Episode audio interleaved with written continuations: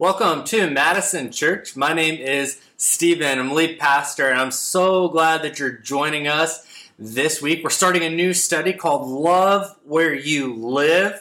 And I'm really excited about the series because this week it has been very cold. There's a ton of snow on the ground.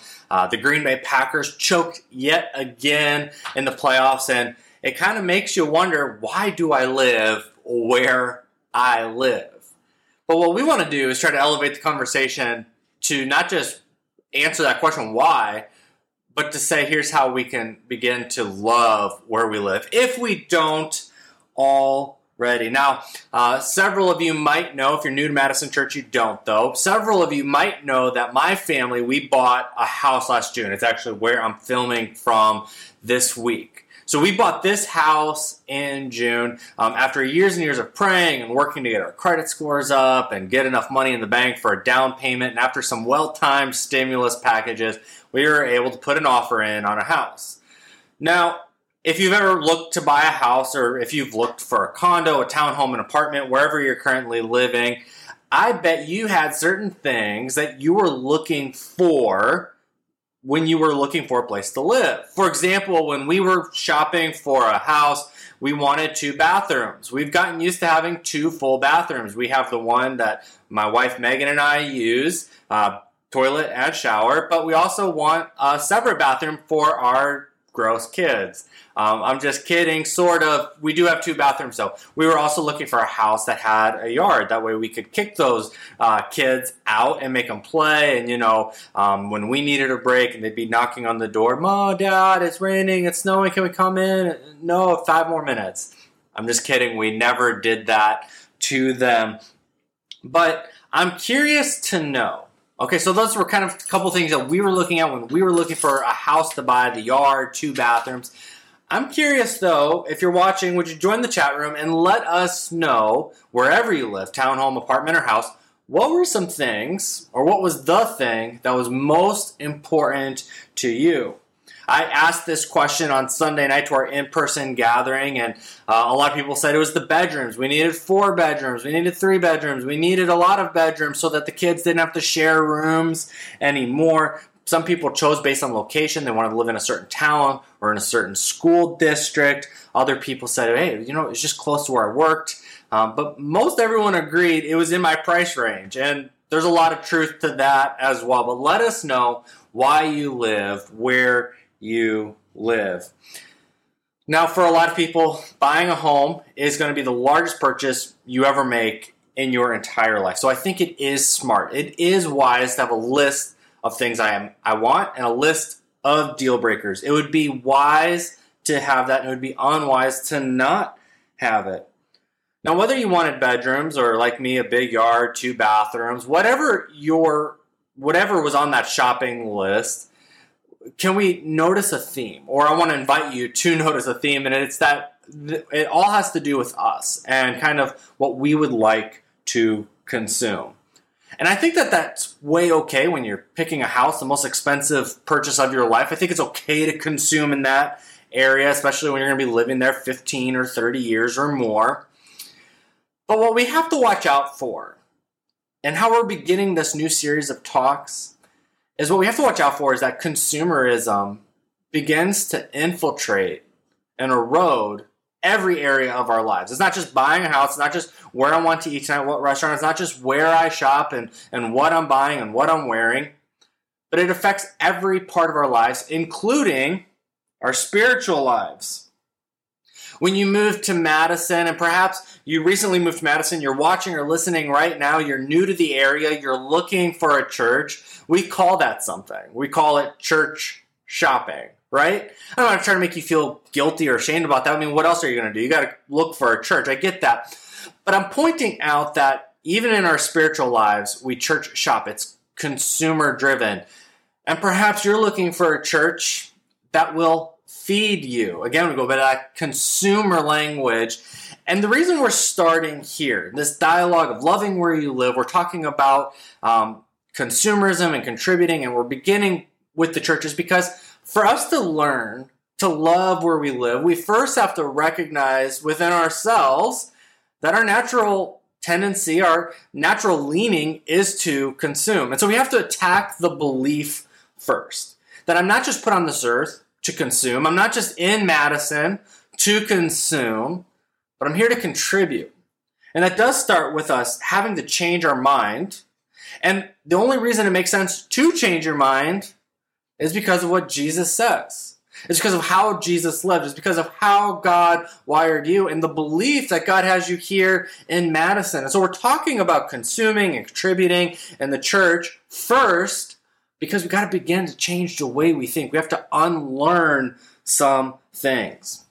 Now, this is going to be challenging. Uh, Richard Halverson, a former chaplain of the United States Senate, framed this global decay that's happened over thousands of years really well. He says, in the beginning, the church was a fellowship of men and women centered on the living Christ. And then the church moved to Greece, where it became a philosophy. And then it moved to Rome, where it became an institution. And next, it moved to Europe, where it became a culture. And finally, it moved to America, where it has become an enterprise. An enterprise, a business, a company, an organization. Our consumeristic mentality I think was maximized and accelerated through the pandemic.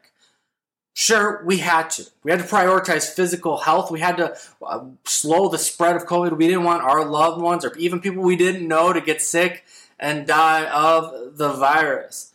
But church went from being a community and church went from being a place where we contribute and help our city and those around us to a docu series overnight we went from gathering together to pray with one another, to have communion with one another, to sitting down on our computers and watching teaching series and episode after episode. And if it wasn't good, we didn't watch next week. And it fed what was already a natural consumeristic tendency that you and I already have. And yes, church is about the spiritual content. I'm not saying that. And church is about community, especially Madison Church, where we exist to connect people with God and each other. But the church isn't just content and it's not just about community. The church is about contributing. And how do we, after the last two years of being primarily online, how do we get back and challenge ourselves to not just consume spiritual content, not just consume community, but how do we get back to contributing how we used to and how we are supposed to? some of the questions I begin to ask myself over the past two years is Am I here? Am I watching online because I'm here to be served? Or because I'm called to serve my neighbor, people I know, people I don't know? Am I focused strictly on what I want? Or am I aware of the needs that people have around me? When I'm looking for a church, church shopping, am I looking for something for what I can get out of it, what I hope to gain? Or am I looking at a mission that I can believe in, a cause that I can give to with other people to maximize my time for the kingdom of God here in Madison? Those are just some of the questions that we need to begin to ask as we discern am I a consumer or am I a contributor? And what God does absolutely intend for a body of believers, not just not just one or two of us, not just five or six, not just most of us, what God intends for all of us, whether we're in person or online, what God intends for all of us. And the Madison Church community is for us to be a body of believers who contribute. Now, community is the sum of its individuals. And so, if we want to be a community who contributes, we need individuals to contribute as well. We have to see ourselves, we have to begin to see ourselves as Jesus saw himself, which is as a people, as a person who was sent. Because Jesus' church, the big C church, this community of faith, whether you live in Madison or Dane County or somewhere else, as followers of Jesus, we are a community with a cause. And we are a movement of redemption and love. And God is inviting you and me to be a part of that, which I think is absolutely amazing that God could do it all by himself, but he invites you and me to be part of it. A church is not just a place to consume a good talk, to consume a good lesson, But the church is a way that we can come together with God and with other people to make the world look more how God dreamed it would be. And so, if you are a guest of Madison Church this week, or it's your first or second or fifth time with us, and you're not sure, you're still looking around, I want to invite you to consider more than just this talk, more than just our community, but to consider the values and mission of Madison Church. And if God is calling you to be a part of that here in Madison, and to begin to ask bigger questions besides what can I get out of this, but how can I contribute to this? That's, that's where our faith begins to get deeper and more tangible and more real. Now, I'm not just saying all this because you're at church and because I'm a pastor. I am saying this because Jesus is our example. We are followers of Jesus. And Jesus had, perhaps better than anyone in the history of the world, Jesus had a contribute first mentality. Whereas most of us are consume first, Jesus was contribute first. And we're going to go to John 4 today if you want to follow uh, with an electronic Bible or with a real Bible to take notes. Um, we're going to John 4. Now, in John 4, there is a very famous story about a Samaritan woman who is at a well, and Jesus encounters this woman. This woman uh, is blown away by this because, one, Jesus is a Jew, she's a Samaritan, and they just didn't mingle. They didn't talk. That's how strong the racism and discrimination was between these two people groups. But furthermore, she was surprised that Jesus, a man, would be talking to her, a woman. Again, the discrimination and sexism here. But Jesus breaks down those barriers. Jesus talks to her. Jesus blows her mind, says that he's thirsty. She says, Well, why don't you get a drink? And he says, No, what I, what I can give you is a living water. Jesus is teaching her a lesson. And again, a story we're all familiar with. She um, finds Jesus and and he becomes her savior in that moment. And she thought she was just coming out for a drink, and she, ends up uh, finding Jesus, following Jesus, and going back to town. That's the story we're familiar with. But what we may not realize is that that's not where the story ends, even though that's where we often end the story. After this woman goes back to town, the disciples are coming back. You see, at the beginning of the story, the reason Jesus stops at the well is because they've been traveling and he's tired and he's hungry. And so the disciples are going ahead to the town to find something to eat, to find some dinner. And then they come back with dinner. And that's at this point when Jesus says something that seems pretty crazy. The woman's already gone, the disciples are back, they have food, and Jesus says, I have a kind of food that you know nothing about. The disciples interpret this ultra literally. Of course, why wouldn't you? They come back with dinner. Jesus says, uh, I already have food. So they kind of look around, they ask themselves, Did somebody bring him food while we were gone? Uh, that's in the Bible. How great is that? Sometimes these little details that find their way into the New Testament. Now, it is a fair question. Probably the question I would have asked if I was sent to go pick up his dinner and bring it back, and he says he's got food. But Jesus clarifies it. He's not talking about real food. He says, My nourishment comes from doing the will of God who sent me and who sent me and from finishing his work. This is the thing that keeps Jesus going. Doing the will of God, finishing God's work, doing God's work. That's what feeds him spiritually and emotionally and physically. That's what keeps Jesus going. And it is completely counterintuitive to how you and I think, right? Jesus has this contribute first mentality, and as such, contributing is what feeds him. And you and I, we tend to have that consumer first mentality. And we think that if we get up and we have a good breakfast and we go to the gym and if I do all of the physical things right, or I go and I talk to my therapist and I do all the emotional things right, that ultimately I'll be filled. And I'm not saying anything bad or wrong about eating healthy, going to the gym, seeing a therapist. Do all of those things. But what I am saying is that those things, in and of themselves, combined even, will not keep you full.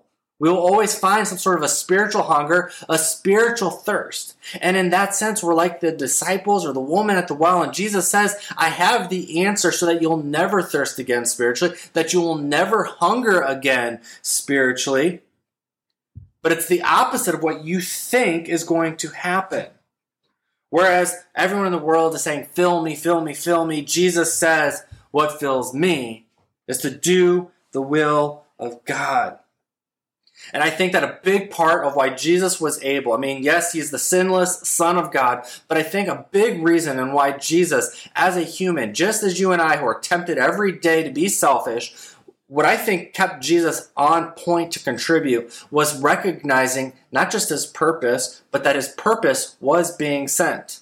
As a matter of fact, in the Gospel of John, Jesus' sentness, talking about how Jesus is sent into the world, comes up over 44 times. It's a reoccurring theme that Jesus was sent, and it wasn't to consume, but it was to contribute, to pour out.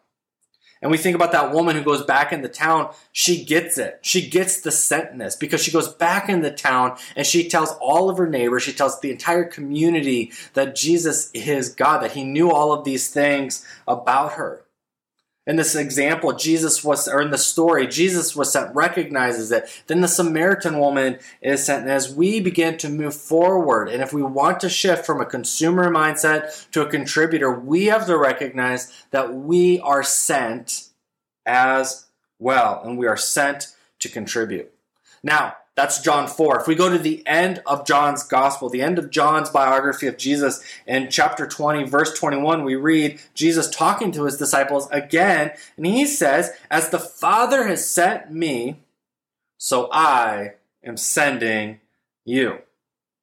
Just as God has sent Jesus, Jesus now in turn is sending you and me. And Jesus has called us here to live in a countercultural ways, to be not just consumers, but to be contributors. And this means that it's going to take our whole self mental, emotional, physical, and spiritual selves and resources to contribute to the place that we have been sent, whether that's Dane County, Madison, or somewhere else. We are called to contribute, whether it's physical or in a digital space. We are called, we are sent to contribute, but not to do it by ourselves. If we read the next thing that Jesus says, says, As Father sent me, so I am sending you. And then he, Jesus, breathed on them and said, Receive the Holy Spirit. See, you're not expected to do it alone. I know over the past two years, we've been burned out, we've been bummed, we've resigned, we've quit our jobs, we've tried new jobs, we're unhappy, we're, our anxiety is through the roof, we're depressed. I get all of that. And you might be thinking, I don't know if I have anything to give. I'm so at the end of my rope, I don't know if I can give anything. So while you might even agree with me that it would be great if I became more of a contributor in our society and less of a consumer, I just don't know if I have anything to give. And what Jesus says to his first disciples and to us through this text this is not completely up to you to do this on your own. We have the Holy Spirit. And as we begin to live the way that Jesus tells us to live, where our food, our nourishment comes from doing the will of God, that our, we're not thirsty anymore because we have spiritual water to drink from Him, as we begin to think in terms of doing things, again, counterculturally in a way that doesn't make sense to us, we will find that we are fed. We will find life in new ways because of the Holy Spirit in doing God's will. In his book, John for Everyone, N.T. Wright talks about this. He says the point of receiving the Holy Spirit is clearly not to give the disciples new spiritual experiences, though to be sure they will have plenty. Nor is it to set them apart from ordinary people, a sort of holier than thou art club, though to be sure they are called to live rich, full lives of devotion and dedication that is modeled on Jesus' own. The point is so that they can do in and for the whole world what Jesus had been doing in Israel. And as the Father has sent me, so I am sending you. What Jesus did wasn't meant to end with him. The sentness, living on purpose, working toward the kingdom of God here on earth. It wasn't intended to end with him. He passes it on to you and me. Now, over the next few weeks here, we're going to talk in this series called Love Where You Live. Uh, we're going to talk about how we can love where we live. But the very first step is to recognize that we are to be contributors because if we're only ever going to consume, we're not going to love any place we live. Not just Madison, not just Wisconsin, but any place. We'll find discontentment, we'll be unhappy if all we ever do is consume. And so the first step that we need to take to begin to love where we live, no matter where we live, is to recognize that as the Father has sent me, so I am sending you. Now, you and I were not walking on the dirt roads of the Middle East 2,000 years ago with Jesus, but make no mistake about it, we have an opportunity to walk the icy roads of Madison, Wisconsin with Jesus through the Holy Spirit. And it's time for you and me, it's time for all of us to stop exclusively looking back at what Jesus did as something that happened in the past and not as something that is happening today, and not as something that is going to continue to happen because we are sent. We are a community of sent people. Think about where you live now, whether it's a condo, your townhome, your house apartment, wherever. The truth is is that God has sent you there and you have a purpose there. And we have to begin to contribute to the places that we live. That can be financially. Maybe there's a neighbor who has a financial need that I am able to meet. Maybe my neighbor's been having a really tough time, and so I buy them a coffee or I buy them an Uber Eats card to just say, hey, I've been thinking of you and I want to contribute. I don't want to just consume in this neighborhood, but I'm going to contribute financially. You can contribute by volunteering. You know, it snowed a lot the last couple of weeks. Perhaps you can go out and shovel their driveway. And if that's too big of a step, maybe you can just shovel their sidewalks. But there are lots of ways that we can volunteer and help our neighbors. Perhaps we can feed their dogs while they take a weekend trip away. We can feed their fish while they go on vacation. There are lots of ways that we can volunteer and help people. The other way we contribute is by using our influence. We can talk against the things that are going on in our neighborhoods that should not be happening.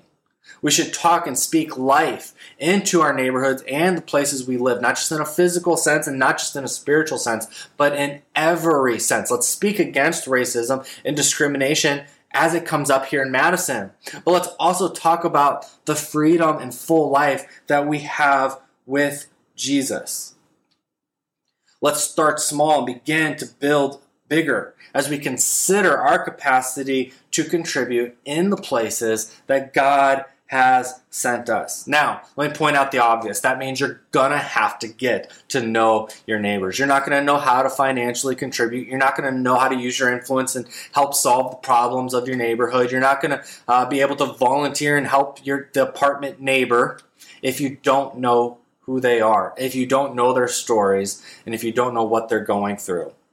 And if this sounds exciting to you and you want more practical advice on this, we actually did a six part series last August called How to Bless Your Neighbor.